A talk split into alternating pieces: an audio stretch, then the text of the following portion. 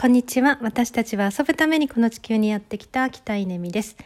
えー、っと、今ですね、火曜日の午後なんですけれども、えー、っと、自宅から、えー、ある中学校にえー、つないでというか、まあ、ズームでつないでですね、えっ、ー、と、未来マップの発表っていうのに参加をしてみました。えー、もうむちゃくちゃ良かったですね。何が良かったかというと、半年がかりの探究学習になっていて、えっ、と、2年生の2学期から始まって、えー、未来マップの授業をずっと行い、えっ、とと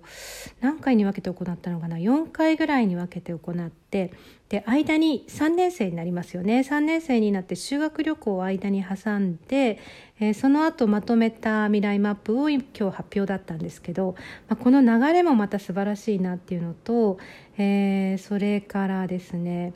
うん、今日 Zoom でやったんですけど、あの10個ぐらいのブレイクアウトルームに分かれていてでそのブレイクアウトルームそれぞれにこう発表順番が決まっていてで私たちや、まあ、保護者がですねそのブレイクアウトルームを巡回して、えー、子どもたちの発表を聞けるっていうスタイルなんですね。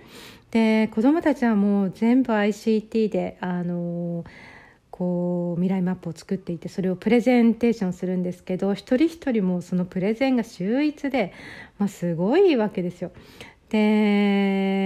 堂々としてそしてなりきって発表していて、まあ、頼もしいったらぎゃしないっていう感じあと SDGs の学びを入れているのでもうその環境のこととかもう本当に社会地球のことを考えた、えー、構成になっていていやいやいやいやいやいやって感じでしたねもうこれは本当にいいですね。あの学校に未来マップ本当広げたいってあの最近つくづく思うようになってきました。あの何何がいいってとにかく ICT とのあの融合が素晴らしいんですよね。今あのタブレットやパソコンが学校に1人1台になったけれどもそこに何ていうのかな載せるいいコンテンツがないんですよ。あの何て言うのかなビデオ学習みたいなものだったりデジタル教科書だったりみたいなものっていうのはあるんだけれども